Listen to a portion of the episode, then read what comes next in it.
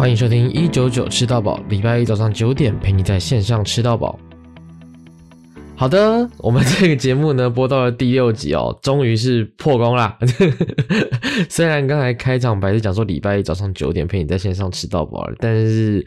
对，现在我的录音时间其实已经是礼拜二晚上了，然后我上的时间就是礼拜三早上九点，所以就是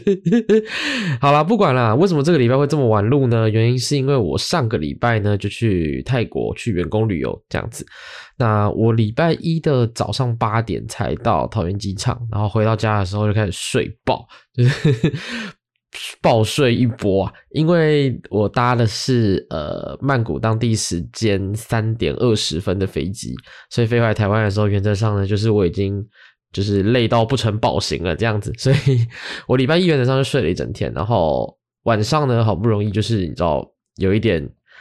有一点精神了，然后我就整理一下整个泰国的行程，然后整理完了之后呢，我又想睡啦，然后所以呢，就是就拖到礼拜二，就是今天晚上才开始录音这样子。对，但是呃，没关系，我们还是希望可以，还是希望可以努力的维持周更啊。毕竟，毕竟前几天才，就是前几集才在那边讲说，希望这个节目可以就是周更，然后可以就是好好的更新这样子。所以呢，就是今天晚上呢，就是不管再累，我都还是努力把它录出来。那希望大家会喜欢今天这节内容。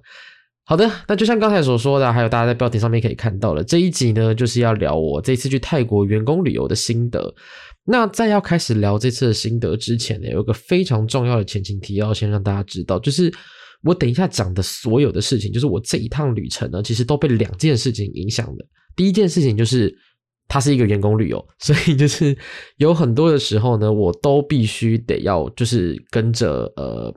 团里面大家一起行动这样子，所以我呃其实蛮少自由活动时间的。但第二件事情呢，就是这一趟旅程呢，它是一个旅行团的旅程，所以一定会有非常多的行程呢，就是呃旅行团里面会出现的那种购物行程啦，或者是一些呃看起来比较老人一点的行程啊，对对对。但是因为就是因为它是员工旅游，然后再加上它是它是一个旅行团的一个，就是跟着呃。旅行社一起去订的这种旅行旅行团行程，所以一定会有这些蛮不开心的地方的。但是总之呢，我们就是来聊聊看。那说到行程呢，其实我在下面就是呃下面的那个资讯栏里面有放了一些我这一次的行程的呃算是一个总表吧，就是。整个行程从第一天从桃园机场起飞到最后一天回到桃园机场，中间经过的每一个行程、吃的每一餐，然后住的每一个住宿的点，我全部都有打在资讯栏了。所以有兴趣的呢，可以去看一下我资讯栏里面的内容。那包含呢，我把每帮我有帮每一个行程都打上了一个分数，这样子。那总之黑色的星星就是它实际的分数，所以五个黑色星星呢就是五分的意思，这样子。那。呃，大家可以看一下我对于这次旅程的每一个行程我的评价。那因为今天时间的关系，我没有办法一个一个把行程抓出来，就是跟大家每一个都去聊这样子。所以我今天呢，精选了三个我最喜欢的行程，跟三个我最不喜欢的行程，然后来针对这一次的行程中的一些这些景点，然后来跟大家聊一聊这些景点对我来说，诶，哪里是吸引我的地方，然后哪里是让我觉得很讨厌的地方，这样子。好，首先呢，我们就先从我最喜欢的第三名开始来跟大家讲起。那我最喜欢的第三名的行程呢，就是我们在第二天的下午有去到的网红的海景餐厅的 Sky Gallery 这个行程。其实这个第三名的行程，我想了蛮久的。我一直在想，我要颁给这个行程呢，还是应该要颁给同样我很喜欢的另外一个行程，就是乔德夜市。但是因为我觉得乔德夜市它比较像是一个呃，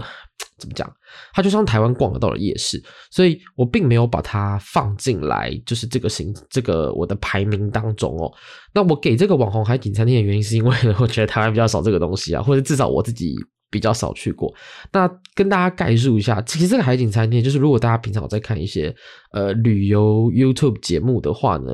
就会知道在东南亚或者是说在海岛国家，其实有蛮多这种海景餐厅的。那它就是一个建立在呃岩壁的悬崖 悬崖上的一间咖啡厅。那这个咖啡厅呢，有个小小的步道可以走到下面的海滩，那个海滩是。呃，我没记错的话，它应该是属于这个餐厅隔壁的饭店所有，但是它也有开放给这个餐厅的呃消费者进去里面玩耍这样子。那如果说大家有追踪我的 IG 的话呢，就会看到那一张我模仿爱莲指着海的对岸的。那一张照片，其实就是在这个海景餐厅下面的沙滩拍的。那为什么我说我喜欢这个餐厅呢？倒也不是说因为它的甜点特别好吃，然后因为它的咖啡特别好哦。说到咖啡，我这边一定要先打个岔，先提一下，泰国的咖啡神之难喝，我不知道，我不知道为什么。我我觉得可能是因为我没有喝到够好的咖啡，但是因为我也买了，就是我也有买星巴克咖啡，然后我也觉得就喝起来比台湾的感觉还要早一点这样子。对，然后。不管是早的，就是饭店早餐的咖啡，还是我自己去额外买的咖啡，都不好喝。但是这一家海景餐厅的咖啡呢，是我整趟旅程下来我喝过最好喝的咖啡。对，所以说我觉得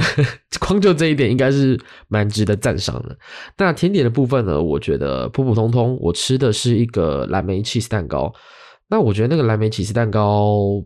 呃，水准以上。但是你要说好吃嘛，我觉得倒也不至于这样子。但是它就是同事点的提拉米苏非常糟糕，因为它没有手指饼干。你知道，大家如果对甜点稍有认识的话，就会知道提拉米苏的一个重要元素就是手指饼干。但他的提拉米苏没有手指饼干，它下面甚至连那一层海绵体都没有啊，不是海绵体，不是，海绵蛋糕体都没有。所以就是我觉得它的呃提拉米苏不及格，但至少就就我吃到的蓝莓起司蛋糕来说，我觉得还不错，这样子。好，那当然，这间餐厅呢，讲到讲那么多，它其实最重要的当然是那个整个海景的部分。但我们那一那一天去的时候，其实是当天下午的最后一个行程，所以其实我们是有看到夕阳的。但那个整个在沙滩上面走啊，然后看夕阳的过程，其实我觉得是蛮疗愈的啦，所以我会给到它第三名。但是你要说一个小小的抗性或是小缺点的话，其实它的沙质非常的不好，它的沙滩上有很多的杂物，所以你赤脚踩起来是蛮不舒服的。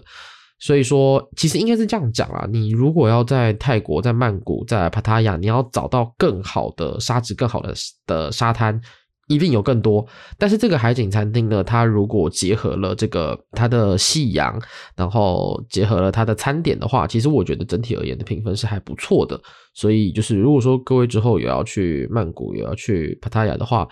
有经过这个餐厅的话，或许可以。进去看看，这样子。好，那这是我的第三名，就是好的第三名。那接下来呢，就要介绍我最不喜欢行程的第三名。最不喜欢行程的第三名呢，就是我们在第三天早上去的睡眠博物馆。这个睡眠博物馆呢，它的它前面是一个很很很小很小很小，大概三分钟五分钟就可以走完的展览。那里面介绍了一些。各个地方的文明怎么去睡觉的，然后他们的卧榻、他们的就是床铺到底长怎样这样子，但是那些完全都不是重点，因为那个博物馆的重点其实是在后面的。呃，乳胶床垫，那不知道大家知不知道，泰国其实产了非常多的呃乳胶这个东西，那他们就把它做成大量床垫，那甚至整个这个这个乳胶床垫的产业呢，都受到泰国政府的支持，这样子，所以如果在那边买乳胶床垫啦，或者是买乳胶枕头啦，都可以有大量的退税，然后价格也会比较便宜。他们说的这样子，那听到这边呢，大家就应该知道这其实是一个购物行程啦，就是旅行团里面一定会出现的购物。购物行程之所以它会被我排在不喜欢的第三名呢，其实呢是因为，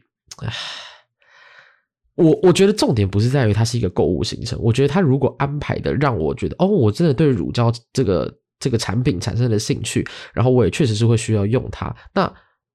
我会觉得说好，这个我我就比较可以接受。虽然或者又或者是说我不一定需要它，但是我觉得他介绍的很生动有趣，那我也可以接受。可是我觉得他在前面睡眠博物馆，他在介绍各个文明的人怎么去睡觉的时候，他讲的非常潦草。他的重点只有想要把我们推进，就是推进到一个呃像是影音视听室里面，然后他就要开始介绍他的乳胶床垫。然后我们坐下来开始听他介绍乳胶床垫的时候，他首先先让我们看了一个短短的影片，那个影片就是介绍泰国的乳胶产业嘛。那接下来呢，就是那个业务就开始上来了，那他还开始去介绍整个乳胶的床垫啊、乳胶的枕头啊有什么特性什么之类的。到这个时候啊，其实我们已经在这个景点停了大概二十分钟，甚至快半个小时了。我还没有躺到任何一个乳胶的床垫。有听我前面几节节目，应该知道我最近刚搬家嘛。那我刚搬家的时候，其实买了一个新的床垫，我买的是仙杜瑞拉的呃弹簧床这样子。那本来我就不是很喜欢睡乳胶床垫或者是记忆床垫的的人了。那对于我来说，假设你今天要推坑我床垫，你要推坑我枕头，重点是我要躺吧，我要先躺了，我才知道它好不好，应该是这样子没错吧。甚至是你在台湾，如果各位有买床垫经验的话，一定也会知道说，台湾其实很多床垫的厂商都有提供试躺的这样子的一个服务，甚至有试躺的一些呃店面或者是站点这样子，但是它。在这个睡眠博物馆，在这个乳胶博物馆里面，他已经讲了半个小时了，我还没有躺到任何一张床。他不断的在跟我说，乳胶床垫有多好啦，乳胶床垫可以做什么，可以帮助你解决打鼾的问题啊，乳胶床垫可以怎么样舒服啦，然后你放一颗鸡蛋在上面也不会压爆啊，不断的演示这些东西，但我从头到尾都没有躺到那个床垫，我就觉得说非常的不专业。对，因为这对于我来说啦，可能我就会觉得说，呃，假设他今天要推销我乳胶床垫好，他应该让我先躺。甚至他让我躺着听你讲，我都觉得很棒啊。可是我在没有躺的情况下，你就算讲了再多天花乱坠，我都不会心动，因为我就是没躺到。但他今天好不容易讲完了，然后让我们去躺了，但躺下去了之后，我又会觉得根本就没有你说的那么神嘛。就是你要对于我来说，就是那那个理智就已经已经被建立在那边了，我就不可能去失心疯去买这个东西，所以。我觉得这个睡眠博物馆对我来说，不是这个行程本身不好，而是它里面介绍的人，我觉得没有打中我的心坎啊，这样子。但是如果说各位对于乳胶床是有点有点兴趣的，或者你本身会喜欢睡乳胶枕头的话，其实说老实话，呃。在那边买可以退税，那我也有稍微查到一些台湾的价格，确实是比台湾的价格便宜一些些的。所以说，如果说大家有经过这个地方，或者是你之后有参加泰国旅行团，有去到这个地方，你是可以考虑的哦。就是我并不是说那边的产品不好，而是我觉得他推销的方法没有达到我的心灵这样子。对，那这是我不喜欢的第三名。接下来呢，要介绍我，我们回到喜欢的部分好了，就是摆脱一下这个沉重的心情，我们来进入我喜欢的的第二名的行程是恰图恰的周末市集。那这个恰图恰的周末市集之所以被我排在喜欢的第二名，是因为它真的太好逛了。我跟大家讲，其实这整趟旅程啊，前半段就是大家如果看到。第一天、第二天、第三天的行程其实是塞得非常非常满的，让我们第一天的航班甚至有点 delay，所以我们下午原本的行程被压到第二天去，然后第二天有些行程又被压到第三天。总之，它就是在一个呃不断的 delay，然后行程不断的往后推移的。这样子的一个状态，所以当今天到了第四天早上的时候，其实我们大家是一个非常非常不想起床的，就是其实很累啦。对对对对对。那在这个很累的状况下呢，我们对一大早，我们记得那天早上七点，我们就被叫，就是七点就要上车喽。所以等于我们六点就要起来开始吃早餐。然后在这个状况之下，我们到了恰图恰，它甚至还没有开门。对，所以就是还有部分的商店还没有开始营业啊。所以其实我一开始是对于这个恰图恰的周末市集，我是。觉得很烦躁的，就是你知道很早起来，然后整个睡眠不足，因为是旅行团嘛，就是行程就是一直赶，一直赶，一直赶。然后在这种状况之下，我其实原本是对他不抱期待的，但是哇，这个周末市集太厉害了，真的太好逛了。怎么说好逛呢？其实呃，价钱便宜这个是绝对的。我买了几件衣服啦，我买了几件蛮好看的呃吊嘎，都是在那边买的。然后价格也都非常便宜，两百多块、三百块就可以买得到了。但甚至我还买了一个呃很大的北脸包包，就是 The North Face 的北脸的包包。当然那个我觉得是假的啦，因为它毕竟我杀完价之后，它其实只有一千泰铢。然后我同事甚至买到同款的八百泰铢这样子。那八百泰铢现在台币比泰铢大概是呃零点九比一这样子，就是台币比较比较贵一点点。所以说它叫做呃，我我都把它当一比一啦，但是就是你就想象一比一，然后再便宜，再再打个九折这样子。所以假设以我自己买到一千块泰铢的那个包包来说，它其实就九百块台币，九百块台币而已。那九百块台币的东西呢，是真的北脸吗？就是不可能嘛。可是它的容量真的很大，然后它真的可以装非常多的东西。所以，然后它看起来就是你知道，至少它上面的 North Face 这三个字没有拼错。所以对于我来说，它就是一个很好的产品，就九百块我完全可以接受。这只是一小部分而已。大家如果有看到，就是如果是呃跟我比较近的朋友的话呢，就会有被我分享到，我还买了一个非常可爱的蟹宝宝，这样子就是一个 一个汉堡上面有的一个包包，这样就是一个汉堡在包包上面的一个图案。那个包包真的是太可爱了，大家如果有兴趣的话，可以私信我，我就传那个，我再传那个蟹宝宝的图片给你们看，它真的非常非常可爱。所以总之呢，我觉得这个地方整体而言就是一个非常非常大的一个藏宝库，然后你可以在里面找到各式各样的商品，它不一定是呃真，它它绝对不会是那种名牌的东西，它绝对不会是非常高档的东西，可是会有很多我在这之前想都没有想过的。酷东西全部都可以在这边找到。那作为一个喜欢 window shopping、喜欢看各式各样的新奇的玩意儿的人，我觉得这个周末市集完全就是打到我，所以我非常的呃喜欢这个地方啦。简简单来说就是这样。你如果去泰国，就一定要去逛恰图恰。我老实说是这样。你如果去泰国，然后排了一个礼拜一到礼拜五的行程，逛不到周末市集，我就会觉得你没去这样。所以就是恰图恰这个地方非常的棒，推荐给大家。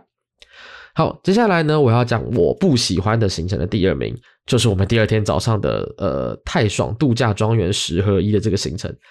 这个行程呢，它原则上呢就是一个呃旅行团一定会有的行程，它是一个。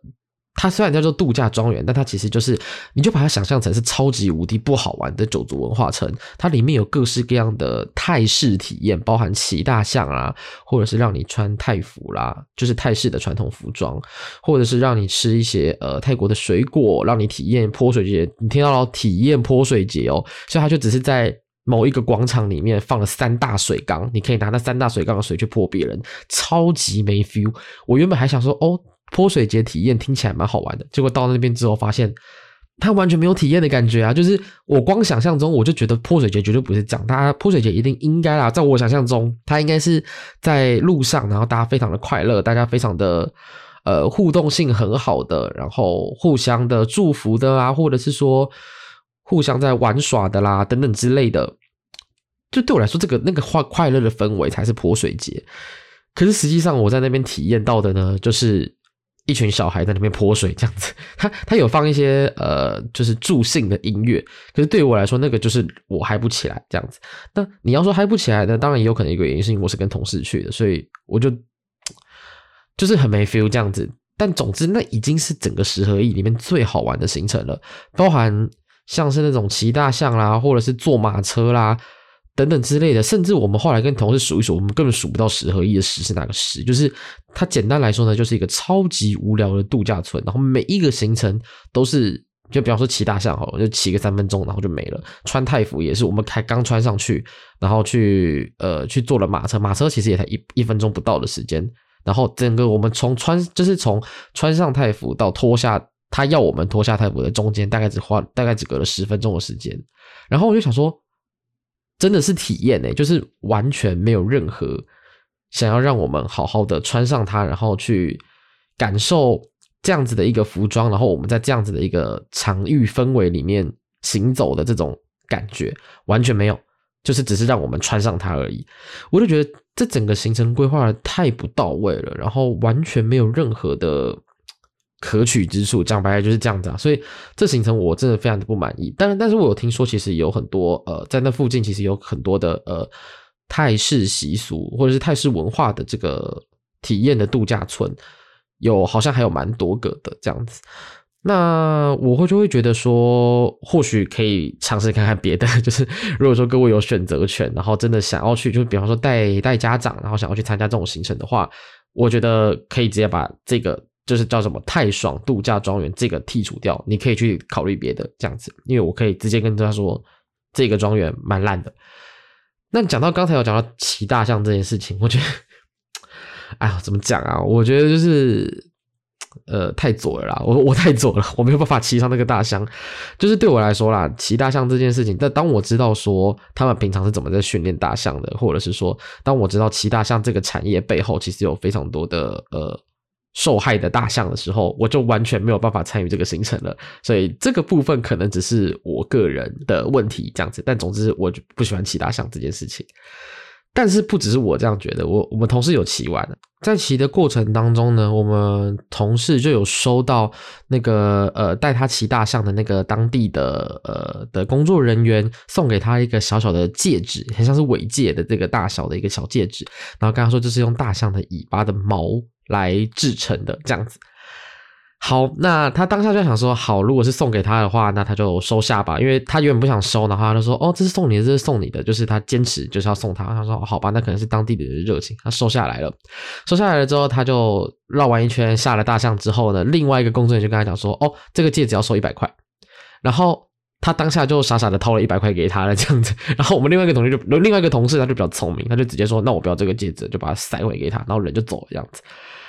对，所以说整个十合一当中有非常多这种很像是强迫消费的的行程，然后还有包含呃，在那个泼水节体验的时候，前面也会有一段呃呃，我不想讲人妖啦，但其实或许讲人妖大家比较好懂，但就是呃 transgender 的。的舞者的表演，那表演完了之后呢，他就会走下舞台，然后跟大家互动。在互动的过程当中呢，他就会把你手抓起来，然后摸摸看他的胸部，然后摸完了之后呢，他就给你收一百块，就 就是就是会跟你收一百块小费。那这种东西对我来说就是有点太强迫消费了，就是我不一定有想摸啊，是你把我的手抓去摸你的胸部的，我不一定有想摸，那你凭什么跟我收这个钱？所以整个过程我都觉得非常非常的不舒服，这样子，那这是我不喜欢的这个行程的一个很主要的原因啦。好，那这是我不喜欢的第二名，接着我们就乘胜追击，讲一下我最讨厌的行程。唉。整个行程当中，我最讨厌的行程其实就是最后一天早上的那个大城动物园。这件事情呢，其实就要讲到我很不满意这个行程的另外一个地方。大家其实可以去查一下，我们在帕塔亚的住宿那个 Discovery Beach，它是在呃帕塔亚的一个很。很热闹的一条街道上的正中间，你就把它想象成是它在垦丁大街的正中间这样子。那那个住宿的点其实非常非常的棒，旁边就是酒吧，然后旁边就有各式各样你可以，呃，还有一个小小的微型的夜市。总之，那个帕塔亚的住宿点非常的棒，你可以去查，大家可以也可以去查查看曼谷我们那个住宿点叫什么 Diva Lux Resort，它是一个距离曼谷市中心要开车四五十分钟的近郊。四五十分钟是不算是近郊了的一个的一个小度假村。那那个度假村呢，它既不高级，然后内装又很糟糕，然后又离市区很远。我不知道到底是哪个北七安排的这个行程。我在想，可能是当地的旅行社，或者是我们公司接下来这个旅行社想从中间抽成，我不知道。但总之，那个 resort 真的非常的烂。烂爆了，就是内装也烂，然后地点更烂，这样子。那因为我们住的这个 resort 距离曼谷太远了，它等于在曼谷南部开车五十分钟的地方才会才会是这个行程。然后我们在第五天的早上，我们呃退宿了之后。我们要去的地方是大城，大城这个城市呢，在曼谷北方开车两个小时的地方。各位相信数学很好，你就可以加一加，你就会知道说，从我们离开住宿到我们到这个动物园，前前后后的车程加一加，差不多要三个小时。三个小时的车程，我真的是要疯了。我们为什么不在曼谷待一整天就好？我们为什么要跑到这么远的地方去一个动物园里面？我合理的怀疑，可能就是旅行太想抽成吧，我真的不知道。但是这个行程真的蛮糟的，就是那个动物园呢，它本身不像木栅动物园这么大，它的大小呢大概就是哦六福村的动物园好了，就是也就这么大而已。然后里面的动物呢，你要说你要说特别吗？确实是有蛮多呃热带风情的，热带风情听起来好奇怪，呃热带的或者是雨林的动物，可是大部分的东西其实我们在木栅动物园都看得到。然后那个动物园里面哦，我先讲好的地方。那个动物园里面唯一好的地方呢，就是它在一处小角落里面 有一个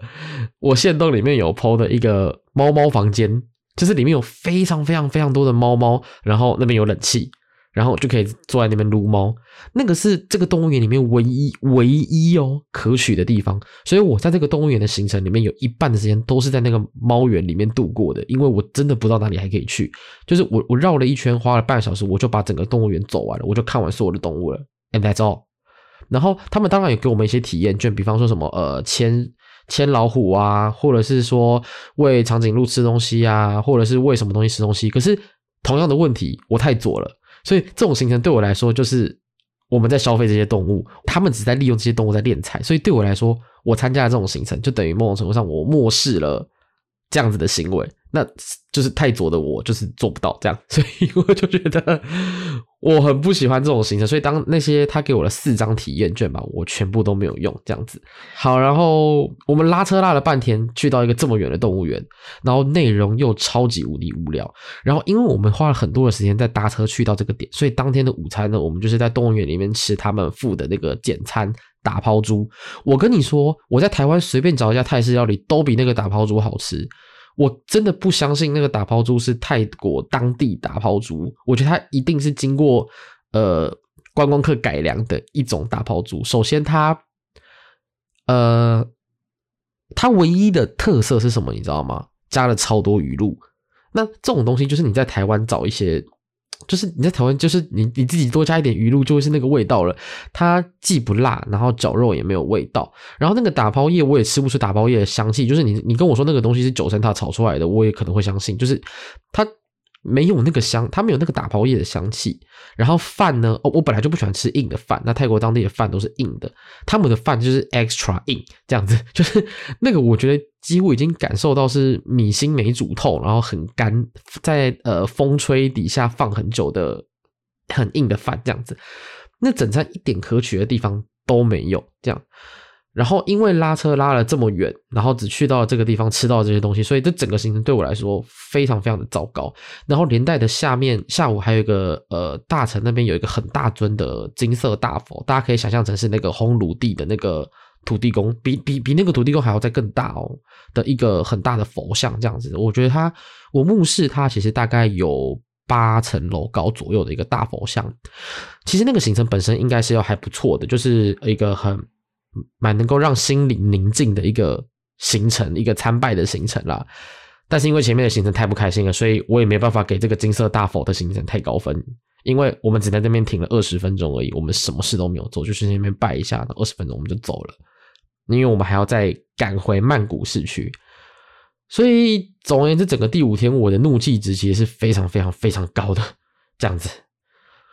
啊，好好生气，好生气。好啦，讲完了最讨厌的行程了，接下来呢，我们要讲我最喜欢的行程了。大家可以猜猜看是什么？现在按暂停，好，看一下是我的行程，觉得我最喜欢的可能是什么？这样子。好啦，不卖关子了，我最喜欢的行程呢，其实就是我们在第四天晚上吃的那个美食观光巴士。我不知道大家现在心里是怎么想的，但至少就我在看到这个行程的时候，我最不期待的一餐，或者是说，甚至是我最不期待的一个行程，就是这个美食观光巴士。大家知道为什么吗？因为我看过很多开箱台北观光巴士的行程，就是我不知道大家知不知道，信义区那边其实有个观光巴士的餐厅，那号称是结合了很多的知名饭店的餐饮，然后会在那个呃车上供餐。然后会绕台北市区，让大家看看台北市的风景。但实际上呢，他那个车车上的餐点前前后后也就三到四道而已，好像三道菜一道甜点。然后他绕的范围是哪里呢？一零一周边绕一圈，就这样子而已。然后他开的非常非常的慢，然后你就只看得到整个就是信义区的那一些东西。然后我想说，台北不止这些东西吧？这样子，你看看完了之后，你就会想说，这行程超烂这样子。可是曼谷的完全不一样。首先，它的路线一路从曼谷的呃 Chinatown，然后开到他们的算是他们的皇居吧，就他们的国王现在住的那个地方，然后再开到呃附近的一些宫殿、一些庙宇，还有一些他们的政府单位，比方说我们好像有经过他们的国防部，就是他真的是很认真的在绕。整个曼谷的市区，然后整个绕行的行程，整个吃饭的行程前前后后，我们从五点上车，到了七点半才下车，它整个行程大概走了有两个多小时有，然后中间上面供应的菜每一道都非常的好吃，真的不夸张，真的很好吃，而且是很有当地风，很有当地风格的菜，比方说泰式的炒果条，还有像是芒果糯米饭呐、或者他们有提供一个呃类似像胡椒汤的东西，然后里面的呃板条还有一些调味，其实都蛮不错的啊。我还有印象很深刻的是，它有一个大家可以想象一个 V 旁，然后上面放了一些。呃，我不知道它什么东西，有点像是蟹黄调成的一个酱料，非常非常的好吃。就总之，那上面提供的餐点也是非常非常棒。我吃，我们吃的超饱，而且每一盘都是清空的那一种，然后吃的非常的满足。然后整个过程当中呢，在呃车上的那个。呃，整这个行程的导游啦，不是我们，不是我们的导游，是呃，这个行程他本身负责，算是解说员好了。这个行程的解说员呢，他就非常仔细的用泰文、英文、中文三种语言去介绍了我们现在正在经过的地方，还有我们正在吃的这个料理跟我们这个地方可能有什么样的关系，或者是我们正在吃的料理的故事，或者是我们在经过的这个地方的。的历史这样子，所以整个或整个行程当中，我们的收获非常非常的多，不止吃得饱，然后我们还更认识了曼谷市区。其实就是从这一刻开始哦，我觉得我真的会想要再来曼谷。诶，老实说是这样子，因为我会觉得我们整个行程当中呢，其实因为旅就像刚刚讲前面讲的旅行团的行程，其实我们有很多的时间是在走行程，在赶行程的，所以。我们根本没有时间好好的体验整个曼谷的市区，没有办法有时间好好的了解泰国的历史，或者是去了解，就算是逛街行程好了，也都是走的非常的急匆匆的这样子。那大家如果大家可以看下面资讯栏的行程，就会发现第四天的行程呢，我的评价都给的很高，因为那一天是少数我们的行程走的比较 chill 一点，比较慢一点，然后在每一个点我们都有好好的有时间去逛的。的一天这样子，所以那一天整个体验上的感觉就非常非常的好。那最后再从再由这个观光巴士结尾的时候，我当下的心情就觉得哇，原来曼谷还有这么多我没有看，我在这趟旅程当中没有看到，而且我是会有兴趣的事情。所以说我在那一个当下，我就觉得我我一定要再回来曼谷。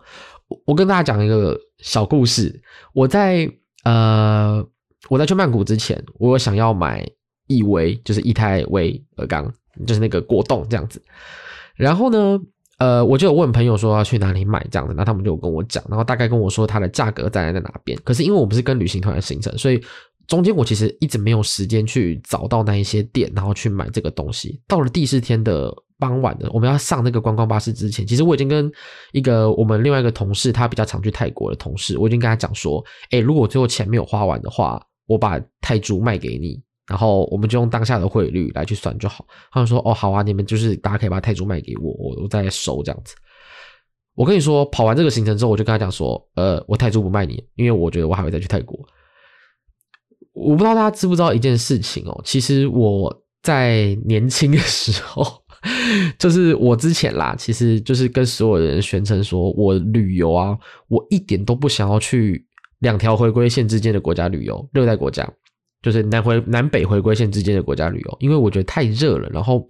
那边的文化我也没什么兴趣，然后呃，我对那边的旅游也就是觉得普普这样子。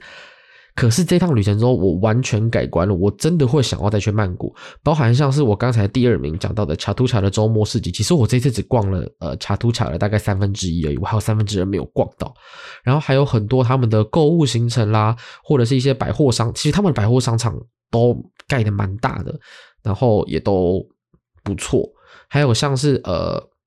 夜市，其实他们的夜市也规划的很好，然后逛起来也是非常的舒服。然后夜夜市旁边，我们最后一天去的城堡夜市的旁边还有一个，还有一些小酒吧，也可以在那边喝酒。就是呃，我觉得去曼谷旅游，我这趟旅程感受到的是，我们的旅程非常非常的赶，可是其实曼谷旅游可以非常非常的 chill。这样子，然后这一切呢，都是我在做完那个观光巴士，我真的看到了曼谷市区的街景之后，我才意识到的。这就是为什么我想要给这个行程第一名的原因啦。这样子，好，那以上就是我最喜欢的三个行程跟最不喜欢的三个行程了。那喜欢的行程呢，真的非常推荐大家去试试看。那不喜欢的行程呢，就是我已经帮大家去过，不要再踩雷了，这样子，好不好？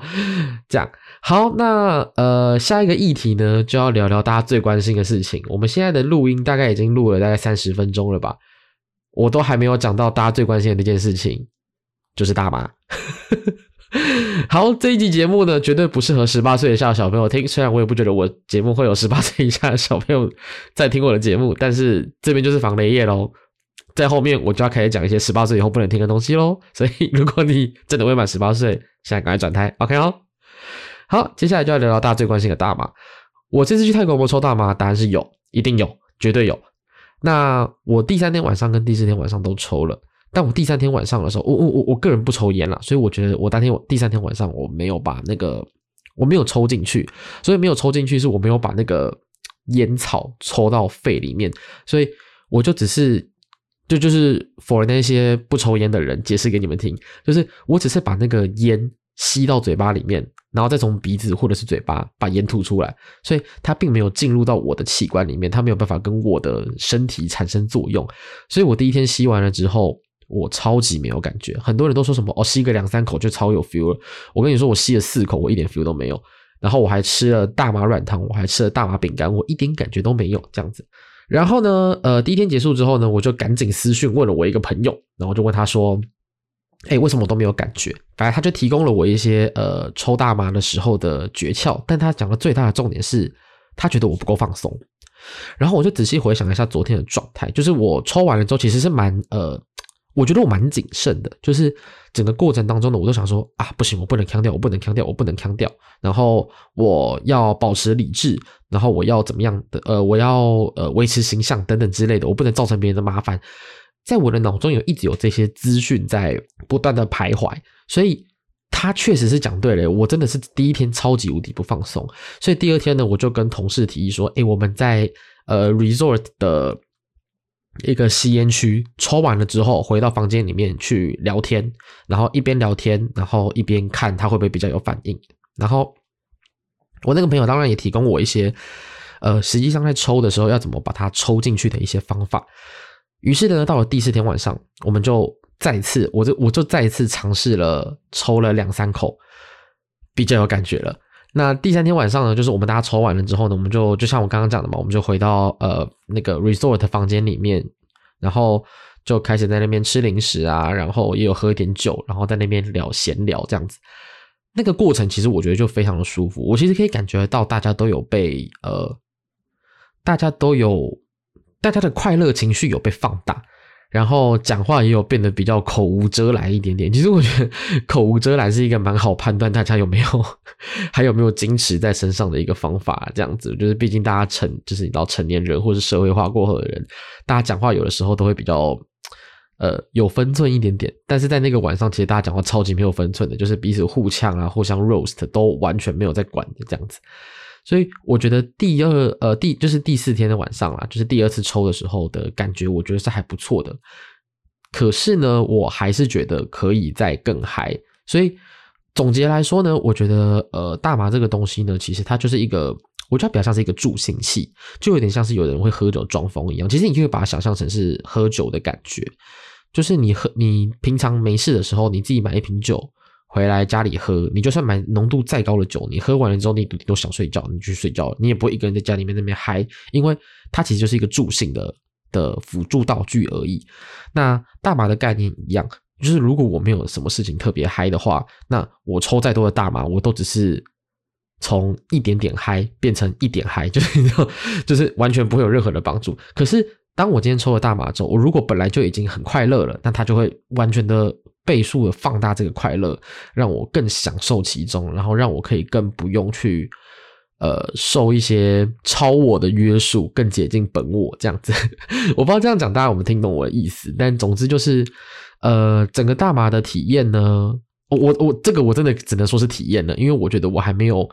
呃真的把大麻呃这种神奇药草发挥到它应该要有的助兴的。功用这样，但是我觉得整个体验下来呢，我觉得它是让我很放松的一个状态的。我第四天晚上，就是我说我有抽进去的那天晚上，其实我睡得蛮舒服的。就是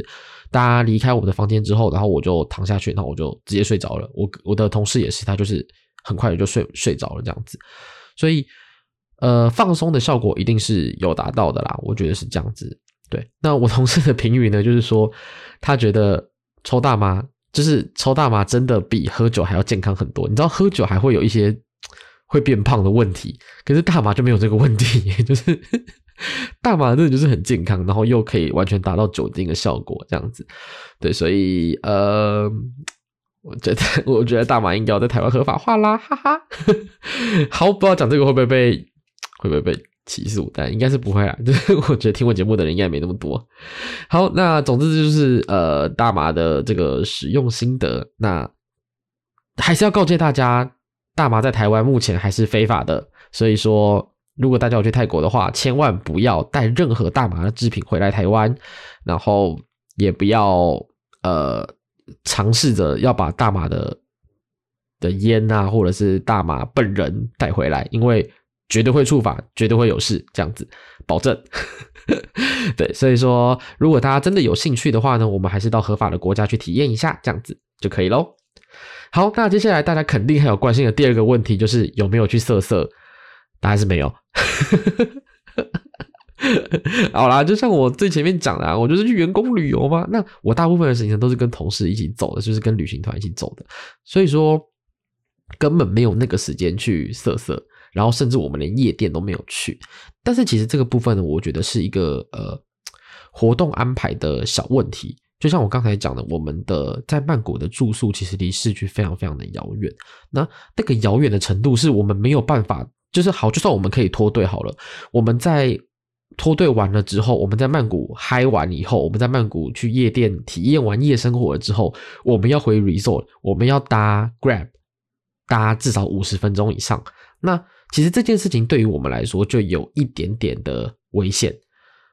对，因为我们的交通距离很长，我们没有办法一直去注意说，诶，他有没有把我们乱载到一些别的地方，或者是他们有没有绕路什么等等之类的，我们都没有办法可以去做这个 double check，或是去做这个注意，所以。综合考量之下，我们我们就是几个比较想要去体验曼谷夜生活的同事们呢，我们就还是觉得好啦，算了，这次可能就先不要好了。那再加上另外一个原因是，整团里面有趣的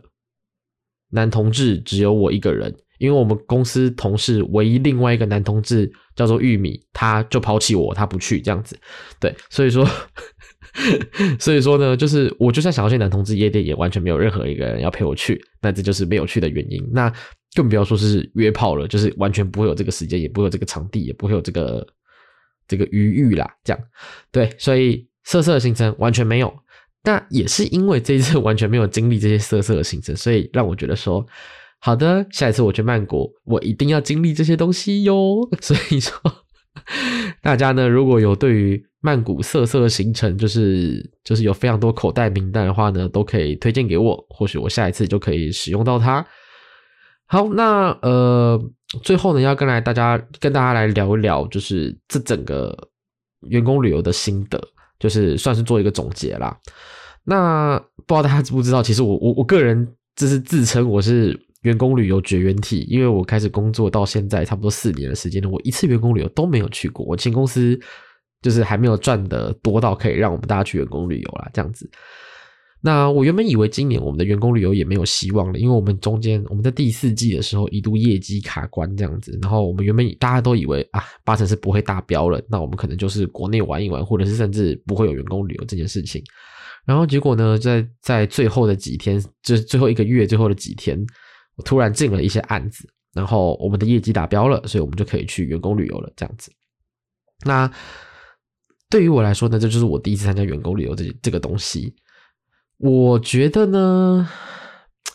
绝对我我绝对不会说不好玩，因为整个过程当中跟同事有更多的互动，然后我们的互动也非常的开心，然后我也更了解平常可能互动比较少的一些同事，更了解他们的个性，然后更了解他们的喜好，我们也有更多的交流。其实这个过程我是非常非常享受，也非常非常的开心的这样子。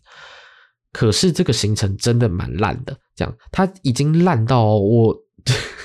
我开我就跟同事讲说，如果我明年还在这间公司的话，我要帮忙办这个员工旅游。我真的受不了，我真的不能接受。如果我明年还在公司，我真的不能接受再一次这种垃圾行程再出现了这样子。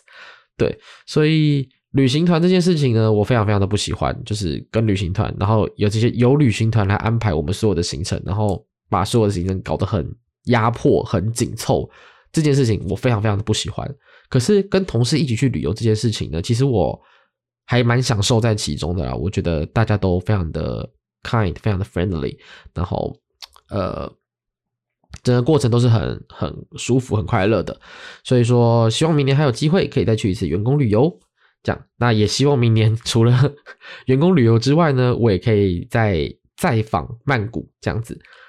好，那总而言之，今天节目呢，应该就差不多到这边告一个段落了。如果大家对于整个曼谷的行程啊，或者是对于呃我这一次去的一些体验，或者是我刚才聊到的故事，有想要知道更多的话呢，也都欢迎私信我，我就可以找时间再跟你聊聊。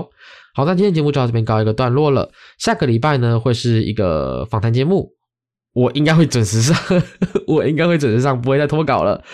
好，那就请大家敬请期待我们下个礼拜的节目啦。那。依旧吃到饱，这礼拜就到这边告一个段落喽，下下礼拜再见，拜拜。